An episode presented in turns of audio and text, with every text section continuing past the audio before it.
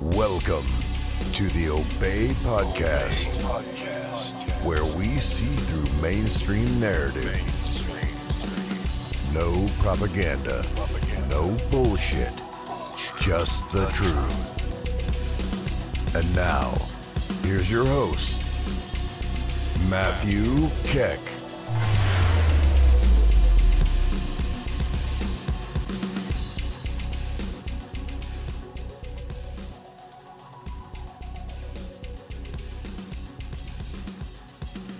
Hello, everybody, and welcome to another episode of the Obey Podcast. So, today we're going to do something a little different. Instead of talking about an article I read in the news or something I heard on the radio or something like that, I'm going to talk about a movie I saw and a movie that was pretty big last year and it's currently showing in movie theaters if there are any movie theaters open around where you're at, and that is the movie Promising Young Woman. So th- this movie has a lot of hype around it. Um, I've seen a lot of end of the year, movie of the year type lists, and I was going into it optimistic. Um, I, I will preface this by saying I'm not going to give a lot of specific spoilers, but I am going to spoil a lot about the movie in general. Um, so so you you've been warned. If you're planning on watching this movie, you might want to skip this episode. But I, I went in with an open mind. I saw the trailer for the movie, and if you're not familiar with the movie, the trailer kind of gives away that there's a woman who, um, for whatever reason, uh, stands up to men who are predatory. So she goes to bars, pretends to be drunk, and then when men attempt to take advantage of her, she, um, you know, tells them off or or does something that's really unclear. So so this kind of plays into a lot of, I mean, in the last 40 years, there's been a lot of exploitation films that are like rape revenge films. So like The Last House on the Left and I Spit on Your Grave are two really famous ones. So so maybe something like that, but more modern.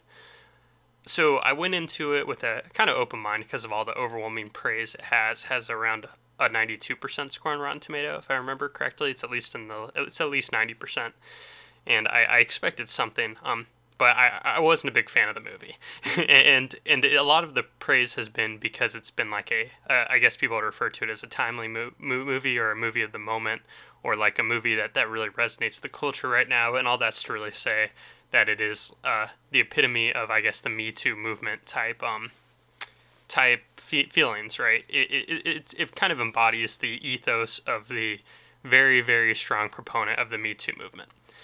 So um an example of I, I, guess what's going on in the movie is it, it kind of opens with a scene where some guys are talking at a bar and they're they're saying a lot of tropes that are kind of sexist things men would stereotypically say if they were talking about business and they were talking about I guess, I guess how they're not allowed to say certain things in the office anymore and how unfair it is and they're kind of acting like victims and they see the the, the, the presumably drunk girl. And then it kind of sets up the whole situation where all these nice guys try to help her but then they end up, you know, wanting to sleep with her even though she's clearly drunk. So a lot of this plays into um, all, a lot of these guys, even guys who are supposed to be nice, end up being predators. It plays into a lot of that mentality. And then not not to give away the plot, but there's like an event that happened in the past, and she's kind of getting revenge on it, although to a much lesser extent than those other movies that I mentioned, like I Spit on Your Grave um, she, she isn't brutally murdering people that that you know assaulted her. She's more getting back at people who were in the process. Um, and and it really is um, a cringe-inducing movie to watch because it paints these stock characters as like the straw man, um, prototypical people who you, you'd imagine would be like the worst men's rights activists you could possibly imagine. The, those stock characters are ever present. Then when she um, confronts certain people, they give like the lowest uh, level of talking points in defense of, I guess, men who would be accused of sexual assault. So you could have people make coherent arguments about like why, in general, justice systems should operate under innocent until proven guilty. But in this movie, when a uh, character who's you know one of the people she's getting revenged on um, s- says the same thing, it's kind of framed as if, oh, of course you would say that because that defends the patriarchy, or, or, or something like that. So it, it really strawmans a lot of the arguments that, like, say, Christina Hoff Sommers would make, or a lot of the people who have broken down how the kangaroo courts work on a lot of campuses now. Um, a lot of arguments they would make about how people can easily get screwed over um, the, the, those are essentially strawmanned and, and dismissed and kind of painted as the whole system is evil and um, everybody is a predator and anybody is potentially going to attack you next. Then um, I think one of the reasons why this movie is so hard to watch if you don't fall in line is not only are these people straw men and often like the most obtuse stock characters, but but the the main character, although you gotta and and, and I, I read a review of this movie um, in the in National Review by Ross Douthat, and I'm not the biggest fan of him. I, I read his recent book, but he did I think kind of nailed this movie a little bit, where he kind of points out that he, he gives the benefit of the doubt to the um to, to, to the writer because the main character is clearly mentally unstable and you are supposed to not necessarily fully be behind what she's doing but that doesn't mean this movie has any nuance because all the characters that she's um you know, seen as against her are the most over the top stock characters possible that are the generic enemy frat boy or the, the generic person defending the patriarchy and they say like the most low hanging fruit like type arguments that you'd only see if somebody was going to mischaracterize those positions on Twitter. Um, so of course, uh, every moment in the movie where she's confronting somebody is like a, a cringe-inducing truth to power moment where she, uh, there, there are clearly power dynamics at play, and then the main character gets to make the person squirm. So it's like the, the, this really um, it, it, it's it's this basic thing that you see where it's like ha ha ha you uh, have a superiority complex, but if only somebody'd stand up to you, you you're truly a weakling. You're truly a person who whines, and you're uh, really secretly insecure and pathetic. And this is kind of a trope you see all the time um, especially when, when it comes to like feminists critiquing things like patriarchy or what they perceive as patriarchy. so that that's what a lot of scenes in this movie are. And, and in the very beginning of the movie, as the credits roll, there's a part where she's wa- walking home after a night out, and she um, gets catcalled by construction workers, and then all she does is essentially stare at the construction workers, and then they cower and run away from her because they're intimidated. And that, I think that really sums up the movie, where everything is just really, oh, everybody's a predator, and all these people are secretly insecure, and they have no true power, and all it does is take people to, st- if you just stand up to them, they'll, they'll, they'll crumble. But it tries to balance that with the idea of the that the system is so unbearably corrupt and so skewed against women that there really isn't much hope. Um, so it, it's trying to walk that line, which, which is just really. I, I, don't want to say interesting because that gives it too much credit. It, it, it just balances the narrative of they are secretly weak, but we're also still the victims of the system. Um, yeah. So overall, though, I would just say this movie is, in my mind, bad propaganda. it, it, takes this narrative that is a, a, nuanced topic to say the least because there are so many variables at play and it truly is a case by case situation and there are reasons to err on the side of innocent until proven guilty. Yet this movie takes like a very specific scenario which the movie you know the writer of the movie gets to create. So of course it's sympathetic to the, the woman's side. Um, and then it paints everybody else in the worst light humanly possible, just so it could make its point and seem to try to draw narratives out of a made-up example, which really um, isn't isn't good propaganda under any type of examination. I, I, I, guess the concern is people who are watching this movie a lot of times, like movie critics or people of the left, or people who are, you know, kind of purveyors of that cultural attitude that all women are victims and all women are constantly surrounded by predators at all time, people of those attitudes are just going to be reaffirmed by this movie. And I, I think the reason why it's just so problematic is it, it, puts people in a tight uh, in a tight position because I'm sitting here, and clearly in in the real world, everything is far more nuanced. There are people who are clearly evil. There are women who clearly get taken advantage of, and then there are a lot of really bad he said she said scenarios where there isn't evidence, but you'd love to throw the guy in the cage because he is guilty, but it's hard to prove it. And that happens in all sorts of you know physical violent crimes. You don't have ways to tie people to an event, but they are guilty, but they get off with it because you couldn't prove it. So it is really messed up. But unfortunately, that, that doesn't mean that the stock character universe where everybody's every nice guy is secretly a predator is true. so you so so so by critiquing this movie though, you have to sound like the bad guy, when there are predators out there, and i am the first to acknowledge it. The issue is the movie paints the world that that co that, that lines up with the narrative, and that narrative isn't true. Um, and that that's one of like the true true failings of the movie. And the movie is intending to push that narrative. It seems really obvious when there are all these scenes where she stands up to the dean of the school that that failed to properly investigate the case that um, you know historically happened in the movie. Um, she, she, that whole scene is just a oh she's um, you know she's putting that person in their place. She's ma- the main character is making the bad guy squirm, and look how bad the bad guy's arguments are. Um, that's clearly unjust. So it's just completely. There's nothing to be taken from this movie that is any way convincing. It's just going to reaffirm what people think. And if you go into this movie against that narrative and not partial to it, and have followed these events, especially as they've gained in notoriety for like the last decade, and if you fall on the other side of the issue that there are kangaroo courts on college campuses, and a lot of people of both genders have been victimized by the, the, the current way things play out, and then you're going to think this movie is absolutely ridiculous and that it's um, clearly propaganda. Um, so, so, so, so that, that that's in general what, what I would say about it. Um, it's hard to imagine that this movie has such overwhelmingly positive reviews because of the quality of the movie itself.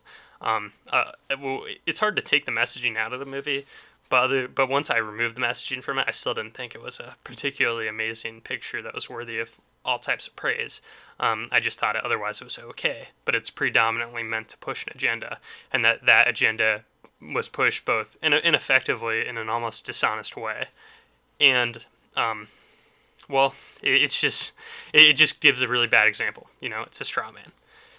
So I, I, I wouldn't recommend the movie, but I know a lot of people are going to be talking about this movie for probably a couple of years because it's one of those movies that is so timely. Um, th- there were a couple other broader takeaways I wanted to mention when it comes to talking about film and how it relates to culture. So, so to some extent, there's that famous Andrew Breitbart quote, which is uh, "Politics is downstream from culture." So things that start happening in politics happen because the people kind of demand it. And how do the people start demanding things? Well, a lot of that comes through things like entertainment programming. But with that said, I mean, th- this movie is downstream from the popular sentiment of the last two years. So sometimes it's hard to tell if it's the dog shaking its tail or the, you know, the, the, the whole which one's the cause and which one's the reaction. But I will say, regardless, it's still a concerning sign that this movie's pushed out there to mostly universal praise um, because it's a movie that's clearly one-sided, clearly unnuanced, and agenda-driven. And seeing something like that get overwhelmingly support, overwhelming support, is concerning. Um, okay. The, the the other thing I want to mention is a lot of movies that are end up being about social issues. To to some extent, people will say that art is things that make you think about life, um, but I, I'm starting to come to the conclusion that political art is really just propaganda, and how good it is to some extent is how much you agree with the propaganda that's being pushed. The, the, the personal example I'll give is there was this movie that came out last year called Yellow Rose that I was actually a very big fan of. And it's about a, a teenager who is here in the United States illegally in Texas. And she's a big fan of country music. Her, her mother gets deported but she stays in the United States and she is uh she's working hard, but she's also pursuing her her, her um you know infatuation with country music, and it's just a really good story, and it ends up being kind of about how the government's policies are really dehumanizing, and there are these people who are acting peacefully, but they're getting deported, and it ruins people's lives and it rips families apart. But it's also like a a sweet coming of age story that, that, that coincides with all that. And I thought that movie was actually pretty good, but with that said, it's propaganda I agree with. I think people should have the freedom to associate with other people, and I think property should really be private property, so I don't see why the government should have anything to say about the property I own. So if somebody owns a hotel and they want somebody from Mexico to work at their hotel and they give that person boarding in their complex, I don't really think the government has any right to deport that person because it's two, you know, free individuals having a peaceful transaction, but the government stepping in and criminalizing it. So I, I saw this as look, the government's intruding on a peaceful interaction, um, and then you know violently separating them, which in turn ruins people's lives. So I thought this was a good piece, but I also it also lines up with my political priors. if, so it, it it's a tricky walk. Um, it's a tr- it's a tricky line to walk, and it, it makes me come to the conclusion that in the end, a lot of these movies that are about timely issues are really just going to reaffirm biases. So that raises the question: Is that a good thing? Is that a bad thing? Or is it worthwhile at all if it's not really going to be changing people's minds? Because I do have a hard time, no matter how much I enjoyed Yellow Rose, thinking that somebody who's a border hardliner thinking, well, you know, the, the mom shouldn't have brought her kid there. She knew the rules. And I think that's going to happen regardless. I don't think it's going to change hearts and minds. So, in the end, I think what a lot of these movies do is they really just polarize people. I, I think what ends up happening is the people who are already in line with those movies watch that movie and they feel more validated with, with their views, and that, that drives more um, disdain towards people who oppose those views. So if somebody's very much in line with the view that women are systematically oppressed, and they go see a Promising Young Woman, and then they it reaffirms everything in like a very, you know, plotted way about how the, the, these women like uh, did not get justice. Then they're gonna think, okay, how can anybody like think this system is fair? This was a person who was clearly in the right getting screwed, and it ruined their lives. Um, and it, and it can just serve as an example.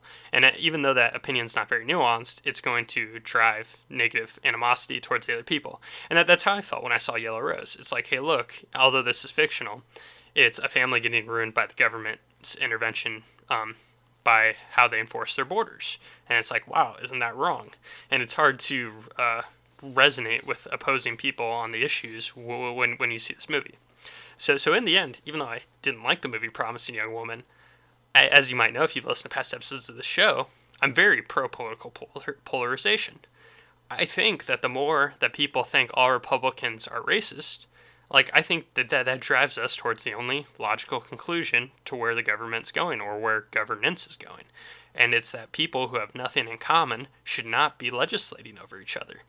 So the more we get polarized and the more disdain we have with people who disagree with us, the less democracy makes sense the more unfair our system inherently is because there's no reason why people who you know want you they, they either want you dead or they want you to submit there's no reason why those people should be able to vote in people to dominate you that, that that's just such a um, existential risk to your livelihood you know so although i thought that movie promising young woman was abysmal like I, I don't know if I could get through that movie again, and that was probably my least favorite movie of 2020. And I watch a lot of movies, and I watch a lot of bad movies. Um, I still think, in the end, I, I think I can com- confidently say I don't want unity. I don't want unity with the people who make Promising Young Woman. It's really easy for me to see that film and think these people live in an alternate universe, and everything they believe is a carefully constructed narrative by the media over the last few years and the narrative they believe isn't true. And I don't think people like that should be able to dominate me or anybody for that matter.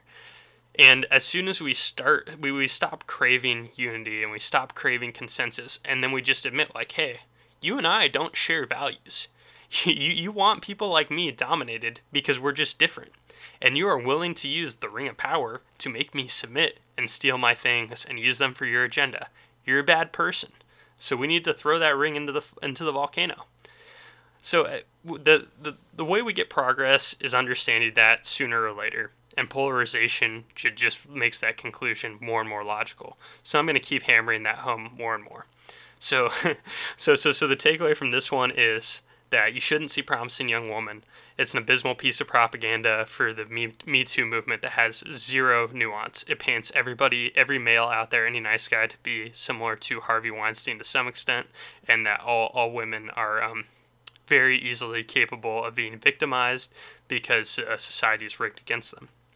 And although there are obviously elements that are true, and the scenario in the movie could happen, it does, somebody can make the alternate universe movie. they, they can make the alternate universe movie tomorrow, where a guy is unfairly um, kicked out of college and has is ruined for life by a um, accusation that is a lie you know, because there are kangaroo courts where if a girl lies and you know the the process plays out, a dude's livelihood could get ruined with no evidence. So if somebody could make the alternate universe movie of of um, Promising Young Woman tomorrow, but it, wouldn't be accepted by the people who you know monitor what movies get made, stuff like that, because it's not from the leftist agenda.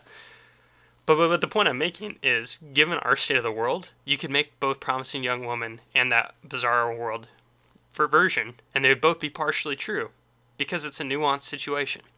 But in the end, making these highly skewed partisan movies moves us towards polarization. And if you think the state is evil and you think our democracy is illegitimate, then you should be okay with that.